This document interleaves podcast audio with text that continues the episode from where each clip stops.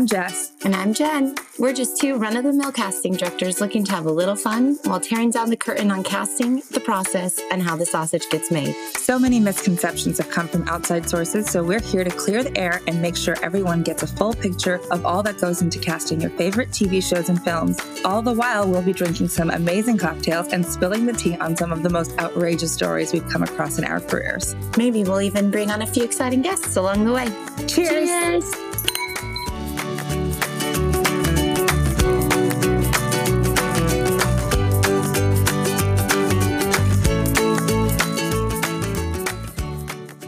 Good morning.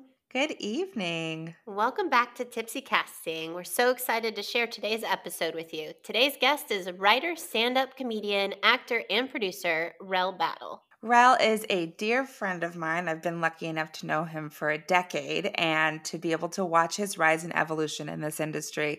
And now I'm so thrilled that we get to share his journey with you. Rell has been featured on TBS's Conan as well as a featured act on Will Smith's The Joka for Roku. He served as creator and executive producer of Comedy Central's Roast Battle. On the acting front, you might recognize him from shows like CBS's multi camera comedy series Superior Donuts, ABC's Black-ish, NBC's Good Girls, and he recurred on ABC's The Good Doctor. Rell recently sold a half hour single cam comedy to NBC with Hazy Mills and Universal TV. In 2022 alone, Rell co starred in the Hulu pilot Bammas and featured in Donald Glover's latest project, Mr. and Mrs. Smith, for Amazon. Rell wrote and starred in Off Fairfax, which was a 2022 Tribeca Festival official selection, and he currently stars in the comedy series Killing It opposite Craig Robinson for NBC Peacock. Now grab a cocktail Or a mocktail. and enjoy.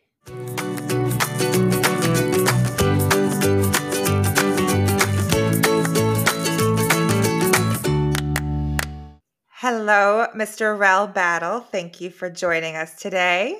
Thank you for having me. Thank you for having me. I'm I'm so honored to be in you your presence. Context, Rell and I have known each other for many, many years. Yes, I'm very excited. This is going to be an introduction. Yes, we were talking before we started recording, and you guys know each other forever, and I, we, Rell and I don't know each other at all. So this is going to be a very fun, exploratory conversation for me. Yeah. I didn't do any research, so I have no idea how this is gonna go. So let me just Listen, as long as you've got a full glass, you'll be fine. you know what? Let me start applying to IHOP right now just in case. What's the website IHOP?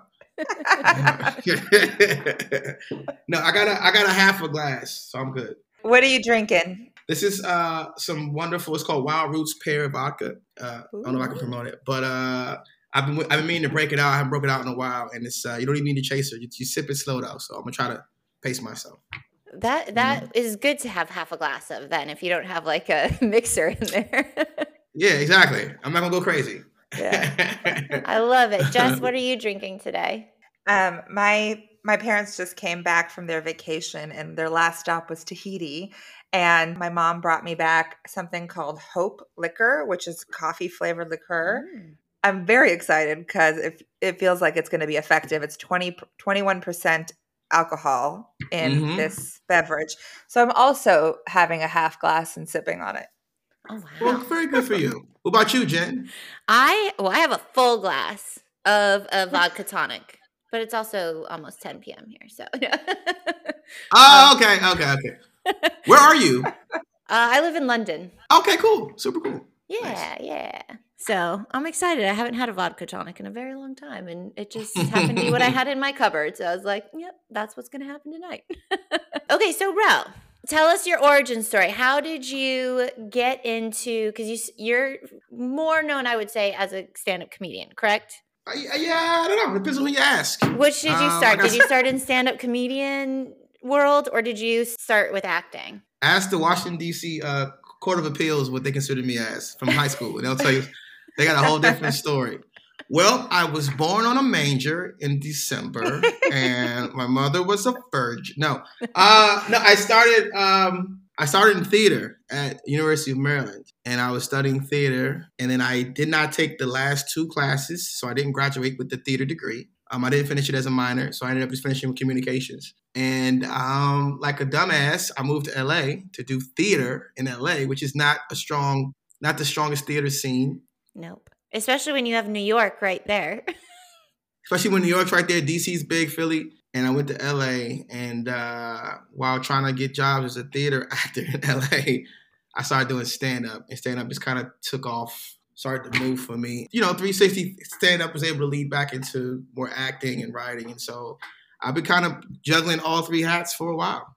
How did stand up comedy get you though? Did you do like uh, the UCB? Did you do Groundlings? Or did you know somebody who was just like, hey, you're funny, you should go do it? Or how did that come to be? So funny enough, I just got fired from the Cheesecake Factory, and I was uh, really? driving my. I was on my way. Yeah, I think it was like I was in LA for maybe six weeks or so, and I was on my way home, and I drove, and I was living in North Hollywood, Burbank at the time. I had a drive past, and every day on the way home, I would drive past the Ha Ha Comedy Club every single day, and I got fired, and I was just like, fuck it, and I pulled up, and I walked in, and I watched these horrible comics be horrible at this open mic, and at the end of it, the owner gave the host twenty five dollars. I was like, they were trash. So I said, I could do that. The next day I came in with five jokes, two worked, but that was enough for me to be like, all right. And uh, here we are. Desperation. This isn't some shit I was like, like all these other comics. Ever since I was a three year old, when I first saw Shecky Greene on the Tonight Show, whatever, like, no, I got fired. I saw a comedy club. And then um, I grew in comedy. Yeah.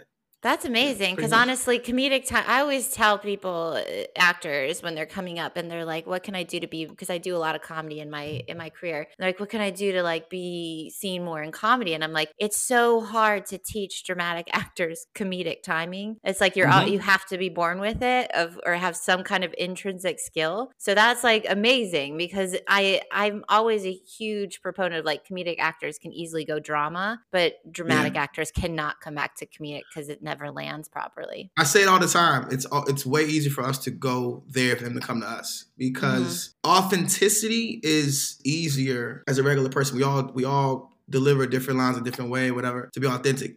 To make somebody laugh is harder because we don't know. Maybe your experiences aren't, aren't making you laugh. Maybe from a different economic place where these types of jokes aren't funny. That balance is super hard to do because there's so many different ways to be believable or authentic as a dramatic actor. But comedy, you know, you might just not get it and it doesn't work. But a real moment and a serious moment is always going to work no matter how you perform it. So I just think it's uh I think a little bit tougher, you know. And I and I I'm one of those guys, I'm like, you know, Eddie Murphy to do eight characters in a movie to me is harder just as hard as what Daniel Day Lewis does with one character. Mhm. You know, you, you're creating eight different people, lives, voices, idiosyncrasy. So to me, that's that's a high level of drama. But because he's Eddie Murphy, because you're laughing, people don't give it the same kind of esteem of uh of, of genius. But that's my opinion. I think also the other skill that most comedians have that most people don't have is the ability to read a room. And I think you have to when you're up there of what's landing, what's not. Is that something that comes to you relatively quickly when you were first starting or is that skill set that you build based on observing people as you go? Um, honestly, I think I have a really big family, so we're just used to knowing the energy. You know what I'm saying? So yeah. uh, just having going in the, going to the family reunion, somebody's mad at somebody, so you can kind of just feel it. I think for me as a stand-up, I was a host for a very long time. I've hosted pretty much every show in LA, and as an unexperienced stand-up, but as a host, you're, you're always on edge. You're surrounded. You're in the you're in the center, surrounded by lions, Mhm. and you got to know how to how to balance it. And so I think that's why for stand-ups, a lot of the times, I don't know if that's good or bad. When we go in the casting rooms, it's like like what's three people? A room of vultures who come to see your show who paid fifty dollars to get in. So which that relaxed state is probably why a lot of comedic actors don't book as much probably because we kind of just assume this is a regular crowd and it's really not. But I've never been nervous, you know, when it comes to stuff like that because of having to learn how to read a room. I, you know, I have found it different. I feel like I've done very few comedies, but the ones that I had done, it was set in supposed to be like the underground comedy scene in LA. Okay. And every comedian that came in, like you have a certain expectation of what you're going to get because you know their comedy. And it fell, it fell flat. Yeah. And it was so hard. I think it was because it was their nerves that were they were leaning into Right. because it's a different Probably. environment also. But yeah, but that's that's a good I mean, that's why you've been successful as an actor as well, is because you're able to harness that. Okay, think. Jess. What? yeah. Are you not a series regular on a show? Yes. I was that was that was luck. A lot of Okay. prayer. I don't know. But no. No, But that's thank skill. You can't get. We just broke down how series regulars get cast and how hard it is this day and age, and how many people have to approve Right. you. So it is a feat that you are a series Yeah. regular. So you have to have talent. It goes to like what, 40 people or something? Like after you Mhm. guys, after you two, it's it's a whole other, you know, I don't know how this thing works. I just show up. approvals and all that. And I don't like his hair and he's too tall or whatever. So, so I'm kind of curious because there's like been a lot of controversy, I will say, at least in the last year, if not if last few years of stand up and the whole PC culture and like what's appropriate, what's not. How has that affected you or has it not? And you don't really care? It hasn't affected me. I, the way I look at it, there's always been PC culture. It's just now comics just give a shit. Like it's always been, and I and, and it's. So I'm not. I'm not like most comics. I believe people have the right to hate you and want to cancel you, just like we have the right to say whatever the, the hell we want. I think it goes both ways. Freedom of speech. You know what I'm saying? Mm-hmm. There's there's always been people who don't like something, but they didn't have Twitter and Instagram and blogs to kind of mm-hmm. build a following to say, you know, this person sucks. So, but it's always been there. You know, Eddie Eddie Murphy got protested outside of his show. Richard Pryor got booed for some of the stuff he said. Chris Rock was looking around his corner for some of the stuff he said. You know, Bert, like it's always been there. I just think it's a louder voice because now there's credibility to magazines and stuff, and like you can like really go off in your thing. But you know, all the people who quote unquote are canceled for their jokes are selling out arenas and stadiums and yeah. you know i don't really feel like anyone has been canceled for the show i look at can it's two types of cancel it's mm-hmm. the two week everybody's mad at you and it's like your career is over yeah. and whose career is over from their jokes I can't think of. but have person. you seen any kind of comedians kind of change their material based off fear of that, of like that? Because yeah. I get that those people are selling out stadiums, but they kind of like the Dave Chappelle's. They have a name. They they are who they are already. So you have this like mm. uh, upcoming class of comedians who I could see. I'm always really curious if they're worried about because you do the you still do all these you know stand ups and all the cool stuff. Probably I'm assuming with other comedians who are maybe not as well known, and I'm kind of curious if any of their material changes just because they're afraid to not be perceived as on the right side. Yeah, I think uh, I think there are some, but those guys are going to be those people anyway. You know, you take like a like a Shane Gillis. Um, he made a joke that people were pretty pissed off about, and he got cut from SNL. But Shane Gillis, you know, guys know Shane Gillis. Mm-hmm even bigger now online. Well, he's like the number one Netflix yeah. special on Netflix. So it's a market that now because of podcasts and because of stand up, you put your stuff on YouTube. It's kind of hard to cancel anybody unless you do something like unforgivable, like Cosby, Weinstein shit. But other than that, as long as you're funny, most people don't care. Most people want to laugh. The cancel crowd is is no more than like ten thousand people. Everything, every particular issue, but they're big on Twitter and they're big on Instagram. But it's, most people don't really give a damn. It just depends on you know. Chappelle said it best it's always funny till it's about you. I haven't noticed a big change, but like I said, people have the right to hate your guts. But I, I don't think it. Yeah. I, I, just don't think it really matters. I don't know about the industry though. That's a different conversation. I think it's interesting though because I feel like there's also a different in attempting to protect mm-hmm. yourself. Mm-hmm. I mean, they say that it's because they don't want their stuff stolen, but the those little pouches they give to you at the beginning of the show, yeah. and so that you can't use your cell phone while you're watching yeah. the show. I think you know that's becoming way more prevalent. I think I, I went to Chris Rock show at the Dolby Theater here a handful of years ago, and that was the first thing they did. They give you your little magnetic pouch so you can't use anything. Because you know a joke takes time to curate. It's almost like you, if you made a you made a cake and people stop, they open the oven five minutes in. It's not done. So if a joke yeah. goes viral because you're famous and you could be saying the worst shit ever, but you're trying to get yeah. it to where it's that it's niggas versus black people. It's the joke that's gonna, you know what I mean? And that joke might take a year, but if yeah. people see it online within six months, it's not ready. And you go, he's he's talking about blah blah blah. So sometimes it takes time to develop a bit and you don't want it to be exposed. If I'm working on a joke for a year and I'm about to do my special in a week and it goes online the day before, I'm gonna be devastated. So mm-hmm. I I think yeah. comics did that but only like the Bill Burrs and the Chris Rocks and the Chappelles can do that. I can't tell people, ah, y'all, put your phone in the pouch. They're like, get the fuck out of my. you know what I mean? So we're talking about three people who can do that. Yeah. Three comics who can do that. Yeah. So if you had like a dream world, would you choose? Do you like this balance of acting and stand up, or would you choose one over the other? It's like choosing my babies. Um, so I need choice. you to understand, Jen, and I just might notice about me. I am extremely lazy. And what, what I mean is, I only want to do stuff I care about. So the day I'm sick of stand up, when I, I go on tour, most comics tour all year. I tour for six weeks and I'm done, right? Mm-hmm. And I'll stay in LA, and New York, and I'll do. I do not have. I have no passion to be in Biloxi all summer. So uh, I yeah. tour basically, and then I, I like to move on to the next thing. This is why I do so many things because my level of attention, I just I just need to I need to feel stimulated. So you know what? I want to just write and be in LA and write in a writer's room for six weeks.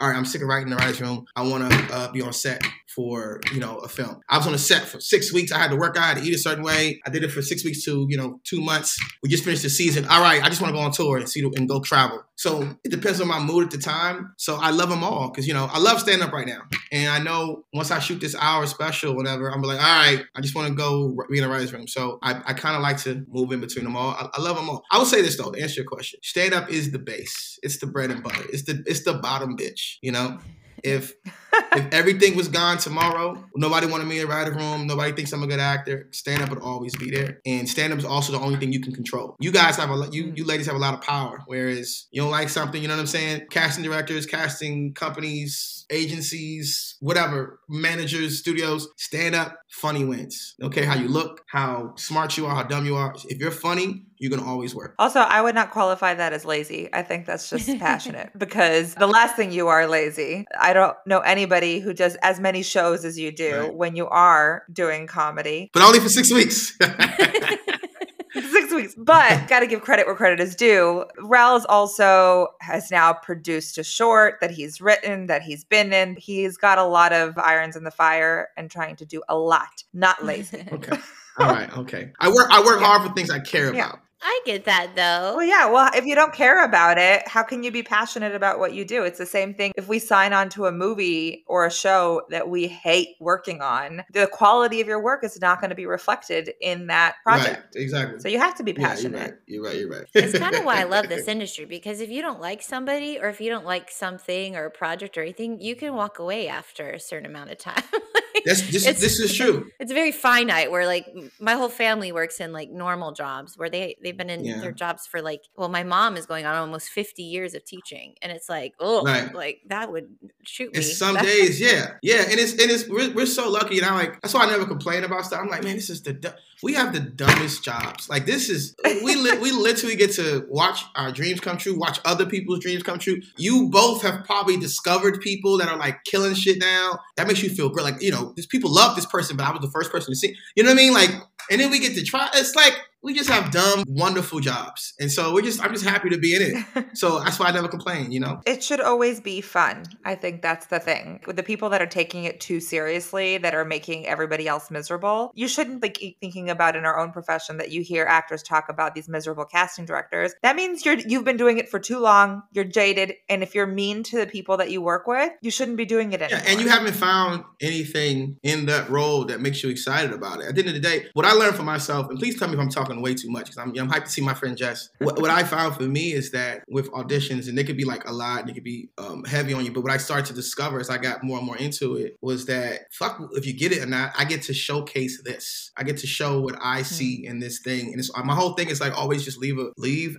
leave a memory, leave some kind of impression. I might not be right for it, too tall, too short, but it's like shit. This is a good thing I go in because I don't go in for everything. Every I only go in for shit. I, like I said, I, I'm lazy in that way that I only I don't take every audition I'm given from my agency. I go with the shit I like. Okay, I like this. I can do this, and it's like, oh, I get to show off. I get to make this shit fire. I might not get it, but that's the fun in it. You know what I'm saying? So it's like you. I don't know how you can never not be excited about going into an audition, especially on tape. Tape so tape's just comfortable. Me and my boys are chilling, making the tape. So you gotta you gotta find the fun. yeah. So have you ever thought of going back into theater since that was your base? I would love to. I would absolutely love to. I would have to find time. It would have to be something I really would love to do. Um, a soldier's play is something great. I just saw this play called um, "The Sign in Sidney Brustein's Window." Oscar Isaac was in it. I think I think they're gonna bring that back sometime. There's lots of dope plays I would love to do, especially on Broadway. But you know, Would you ever produce something for like the fringe out here? I did Fringe. I did. I've done Fringe twice. I performed in Fringe Okay. twice. Performing to produce, I, I know I would never get to that place, but I, I have performed in Fringe a couple of times, um, and it's always exciting. But I would love to go back to theater. Will I ever have time for it? I don't know. I, I would love. To, I would love to return. Champagne problem. Yeah, I guess so. Because of that strike, I gotta take any job. I gotta catch up. Yeah, Whatever. both. Don't we all? Listen. Yeah. Whatever. What you Fringe? Yeah. What up? To Rell battle in the IHOP story. Whatever. Whatever. It'll be the cheese ca- cheesecake saga. That'll be the the origin I'm story. taking whatever right now. Whatever. Like I, I, I, I, I was spending money like there was no strike. I thought this is audition. Why are we podcasting? What the fuck? What are we? I didn't read the email. Jess, what am I here for? I got my lines. A little bit of both. Do a monologue for us, please. Here, this is what we've come for.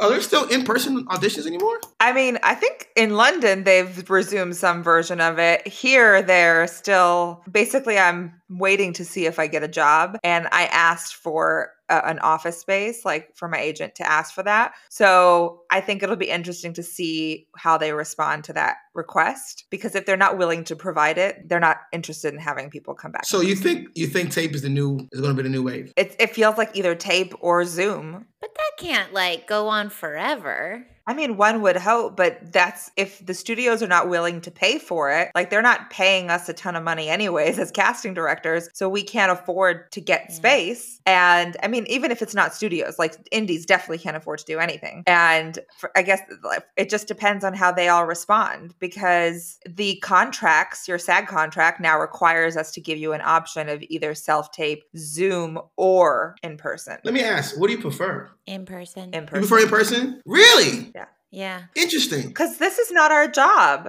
Uh, we're not media managers. Our job is to mine talent in the room, to be able to see if we can get you there. And if we're not in the room with you, there's a huge part of our job that's missing. So you get you get you only get that one reading, and you might want to adjust, but you can't. Yeah. Well, that, and also I feel like there's such a human aspect to it as well, where Yeah. throughout my career, it's like I've met so many people in the room, even if they're not right for that one thing, I'll remember, like, oh, they made that offhanded comment about something, something, and that was really either funny or this really hit. And you bring them back for something. I'm a huge people person. So it's like I love to like get to know who you are. And it's triggers, it's one, it's a memory device. If then when we're thinking, when we're trying to come up with who we like for roles, it automatically makes you remember, oh, I had this really great conversation with Rell a couple years ago. Like he would be great for this. Or it's something with that with self tapes, you're just watching a tape and you're just like, okay, in and out. I mean, if it's a good tape, it's a good tape. But if I don't know you, it doesn't really like really make an impression too much. But also, also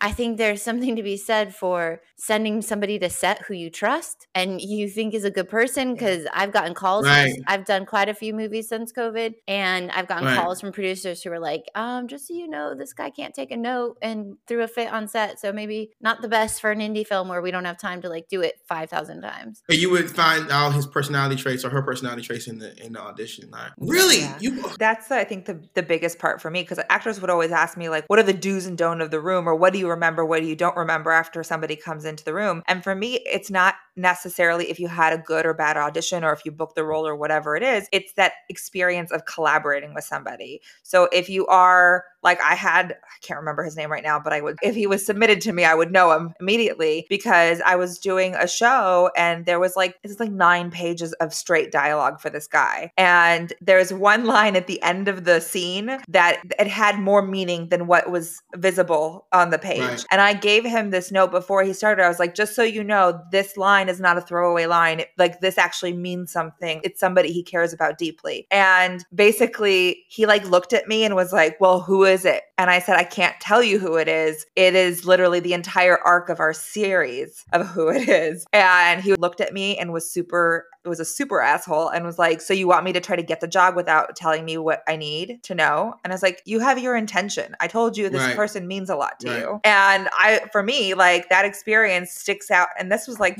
six years ago. right. I will never bring him in because I don't trust him on a set with an actual director. So you so you both prefer. Okay, interesting. Because I, I don't know why I assume great. You don't have to deal with anybody. You don't have to catch any COVID. You can just get the tapes and see it. You can, but it's you'd rather have the, the human interaction. Okay, cool. Yeah. I mean, we can't speak for every casting director, but Oh, I'm already sending the text to my theater group. Hey, y'all, go in.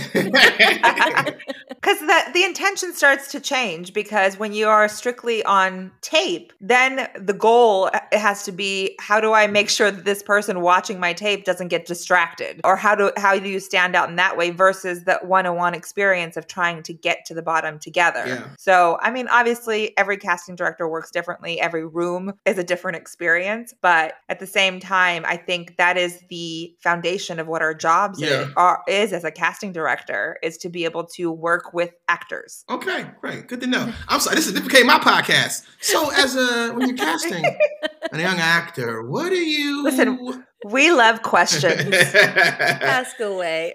What's weird is Jess and I have probably spoken about this type of stuff all the time. I, I maybe I need to hear it again. You know, I got I had I had learned because of COVID. I had learned to love tapes Mhm. because my because you know Shin Shin you know Shin Jess Shin's like Terrell. You need you need to learn to love tapes. That's what's go, that's what's happening. And I had to learn to love tapes, and now I love tapes. And now you tell me I gotta go back inside. I gotta I gotta sit in traffic and be sweaty. And then the, the lines get changed. Oh, we're doing the second scene now. I gotta go. in. Listen, but here's the thing: you got a choice now. You you can decide what your preference is, Yeah. you know. But that's the that's the world that we were in before COVID. Was that if you weren't in town, you could take. Right. And now you can make that decision for yourself. If you feel that you thrive in person, you can do that. Or if you thrive in a self tape environment, Tell, there's tell that. me, tell me the truth though. Like, let's just pretend nobody's listening to this, right?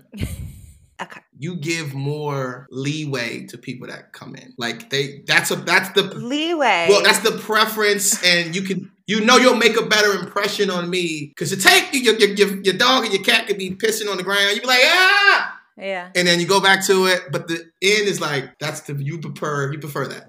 Yeah. Well, and like the other thing too is if you send in a self tape and you've done one thing wrong, it's like we can't go and be like, oh, just hit that beat a little bit differently. and then we'll do it Yeah, again. Most of the time we're like, oh, shoot, he missed it. Moving on. It's like, so you do get more of like, really? yeah, because a lot of times now, either we don't have enough time to turn it around for you, especially like with the new guidelines. Um, it's like you have to give X amount of days to retape, and so by the time we get your first tape, and then if we ask for notes, you're looking at like a week later, and sometimes we just don't have that time, especially in TV. Yeah, and someone else might have just submitted a tape that hit all the marks. So you've you've missed that moment because you had to go back and Your retake. tape has to be pretty much perfect. That's why you prefer Mhm. in person. Yeah, so it's just easy. It's easier on us because, like we always say, we want the actors to win because as soon as we cast it, we're done. Like our job, like we look good if we can cast it faster. So we're gonna send the people who hit it better more consistently. Right, right, right. Even if it's great. Well, that's the crazy thing because London, you said they're in person, but if LA doesn't go back to it, so now I gotta, I gotta be perfect. Jesus, I gotta be fucking. Feel the pressure. gotta Feel the pressure. or you can just come in.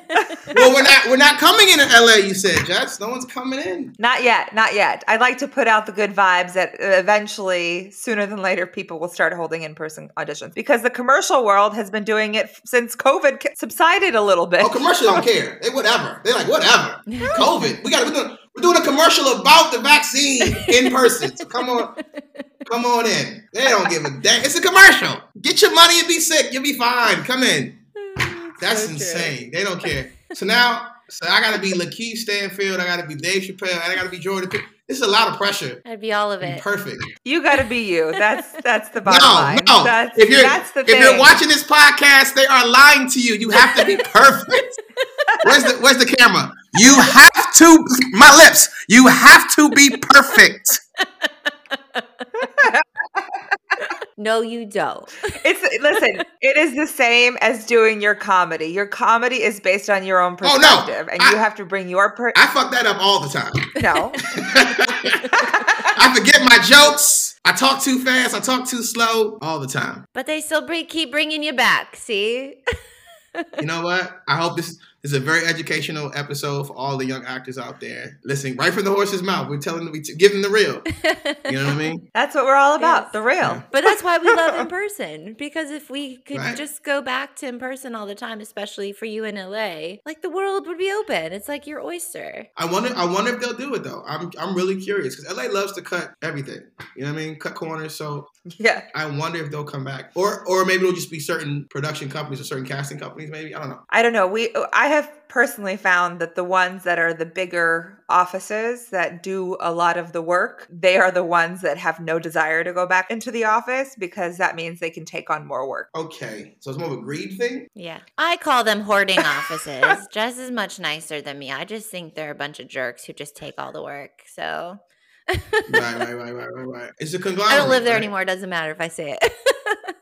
Is it? uh I mean, how, I mean, the industry's pretty big in London. Is it just as much work there? yeah, I would say it's almost even getting, it's growing massively. I think one, it's cheaper to make things over here as a whole in terms of production and crew and talent are all just paid cheaper here. But right now, you're also getting the level of like talent and crew. It's kind of why I was able to come over here is they've opened the visa portals for anybody crew or people who want to come here to work so that they Really? can support the House of Dragons and all these massive Apple shows and Oh wow, yeah. the talent on the crew side and the talent in front of the camera have all risen drastically over the last few years. And so now, if producers have the option to say, hey, we can make it for half the cost in the UK than in California, let's go to the UK because we know we can back it up. It's not going to, our, our production quality is not going to suffer. So I think it's booming. I think, again, it's, it's a bit slow coming back from the strike because I didn't realize, I mean, the, when the writers striked, it wasn't too bad of a hit over here just because those, the writers are completely separated between the countries. But the actors are now so they go between the two so much that there's so much overlap between SAG that everything got shut down here. It was like 80% of production ended up getting shut Oh. down. So, That, that's why House of Dragons was still able to go, right? Because the, yeah, because they were all under Yeah. equity agreements. So, but like my, we have a friend who was on the podcast last season who was on Slow Horses and they got shut down. So, because they were under SAG agreements. I love some slow horses. Yes, right? I love some. It's per- other than the farting is weird, but the slow Horses are great show. That's what it makes him endearing. Yeah, but he's already he's already disgusting. He's already kind of dirty and wild and just you know all over the place. You don't need to fart. It's just like an extra.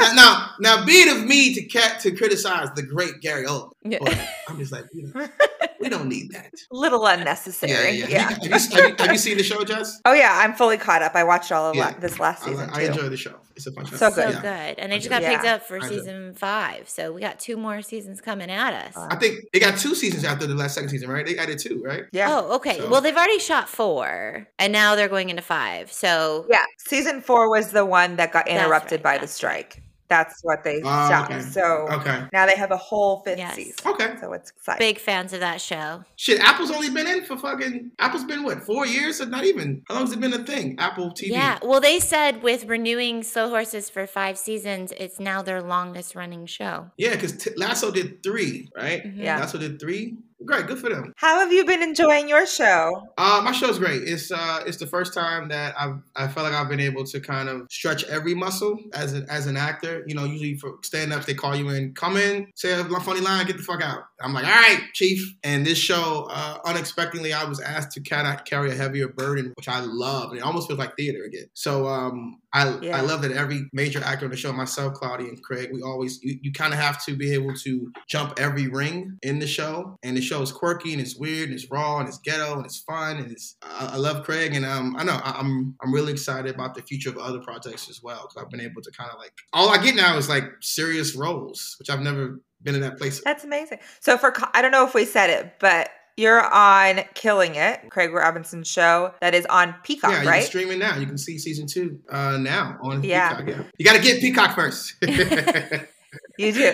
I, I think your best episode that from season one, I'll say, I think it was episode seven. It was the big uh, when the the bad guy. Oh man, so Jen, Jess has never seen the show, Jen. It's like this is No, no, not no. looking great, Jess. no, the, the, No, the, Wookiee, it was- the Wookiee came out and then Han Solo came from the from the from the plane.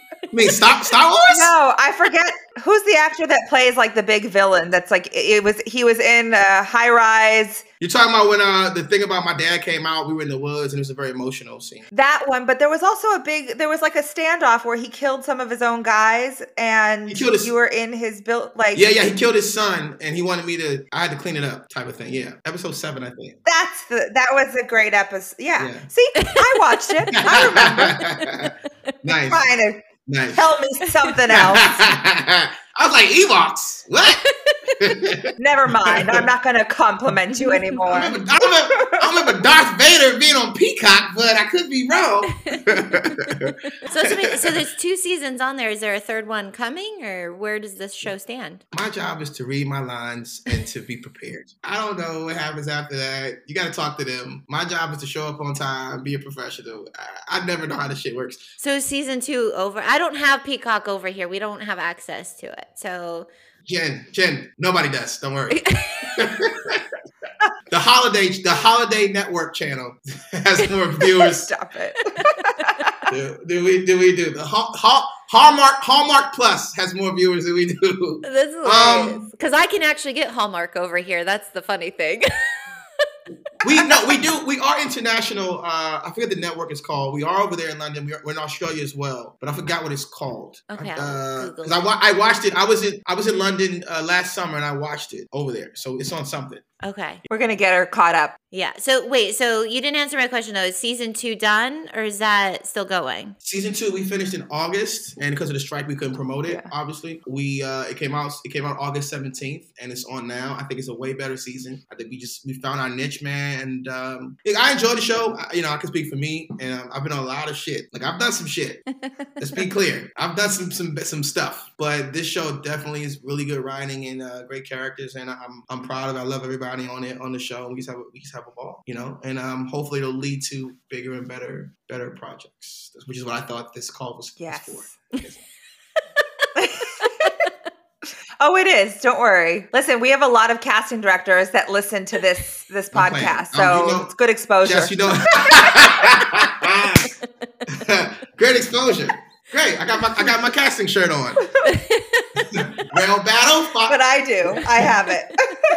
Terrell Battle for the character of, of, of IHOP Freddy. Five nine, Los Angeles, California. a sidestep from all that. Yeah, So this is something you don't know, Jen. Rell is a twin, I am. and and his brother is lovely. Wow. I have a I have a twin brother. He's kind of like my I call him my hood manager. He gets me jobs that you don't you gotta kind of like know somebody to get. You know what I'm saying? Like Yeah. Like if I'm playing a church in Florida that's gonna pay five grand, Terrence got it for me. That makes sense. Like I'm paying like the stuff, like the weird stuff you can't just get. Like a couple of drug dealers having a birthday party. I gotta do 30 minutes. I'm getting 20 grand. But I'm getting, but I'm getting paid. But I gotta leave. I gotta do my set, do my hour, and get the fuck. And that's my brother's my street.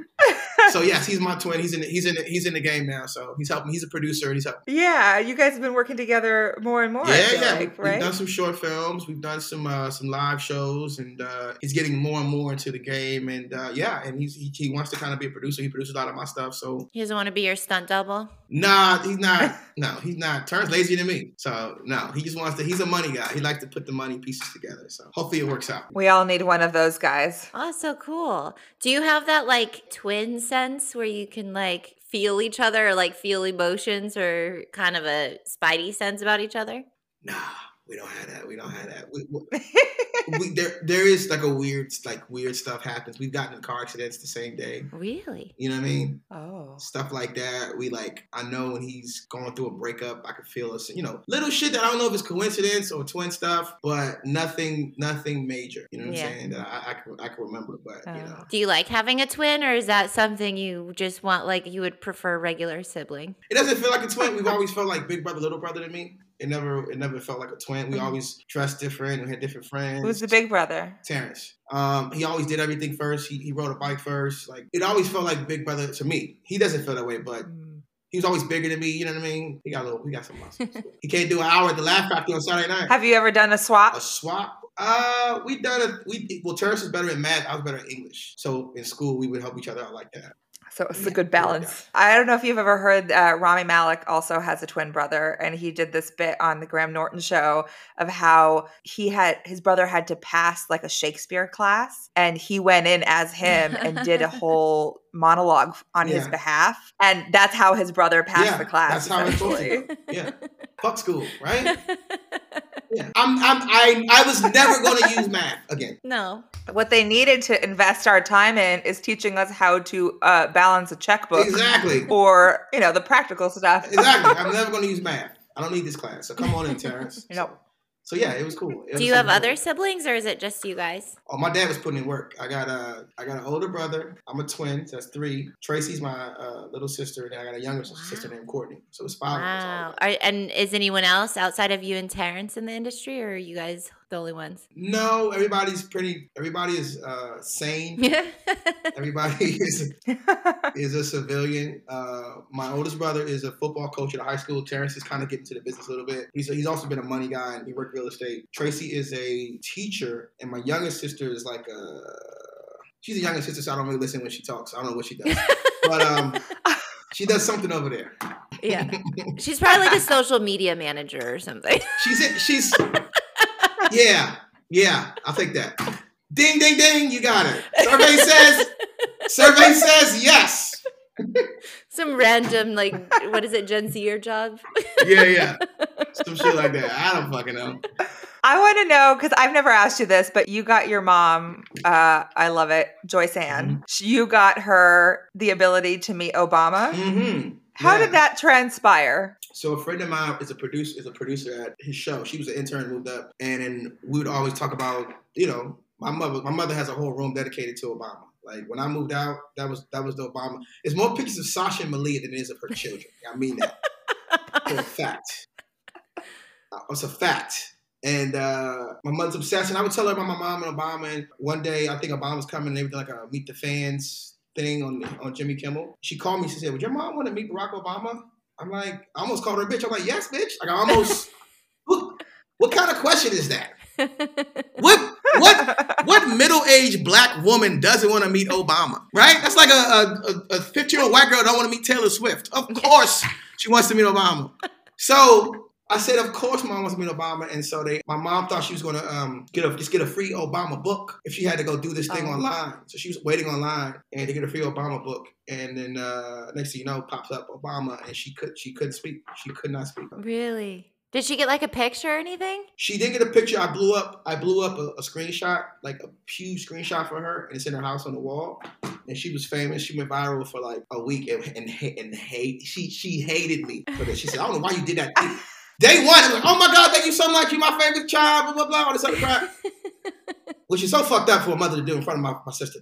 But a week later, she's like, "I can't believe you would do. Now I can't go nowhere." She was famous. She she was. My phone won't stop ringing. Yeah, she um. That's amazing. She was uh she was pretty excited about. It. That's great. I'm the favorite right now. For now, we'll see. We'll see for now. Yeah.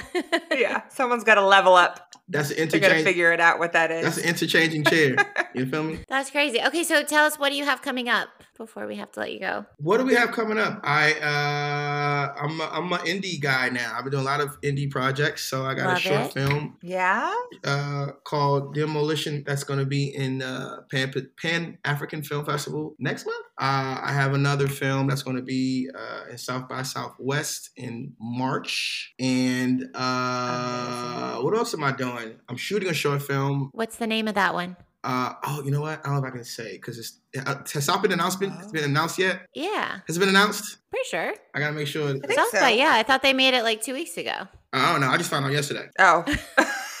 let me let me get back to you. We'll follow up. Okay. We'll follow up. I don't want. To. Okay, okay. But- you tell you tell us when we quit recording, and then we'll make sure Yes. this airs after the announcement. Yeah. So yeah. So I've been really on my uh just short film, a lot of short film projects, which are which is so exciting for me. I, I'm getting the the hunger back because I haven't filmed on Killing It in almost a year now. We you know we stopped filming like last February. wow. So I'm getting back into doing a lot of short film projects, just kind of expanding and growing and, and just developing different characters that are unlike myself, and uh, that's been really exciting. And uh, I'm gonna go on tour this summer. Are you writing still? What do you are you writing anything for yourself? Yes, the, the short film I did for Tribeca last year, we uh we got bought by Unanimous. I can say that, which is uh, Steph Curry's production company with a deal with Universal. And so we're developing a pilot for that short film to be a television show. We're gonna take gonna take that out next month. Yay! trying to I'm trying to sell something. You know, you guys play your cards right. I might I might I might give you a job.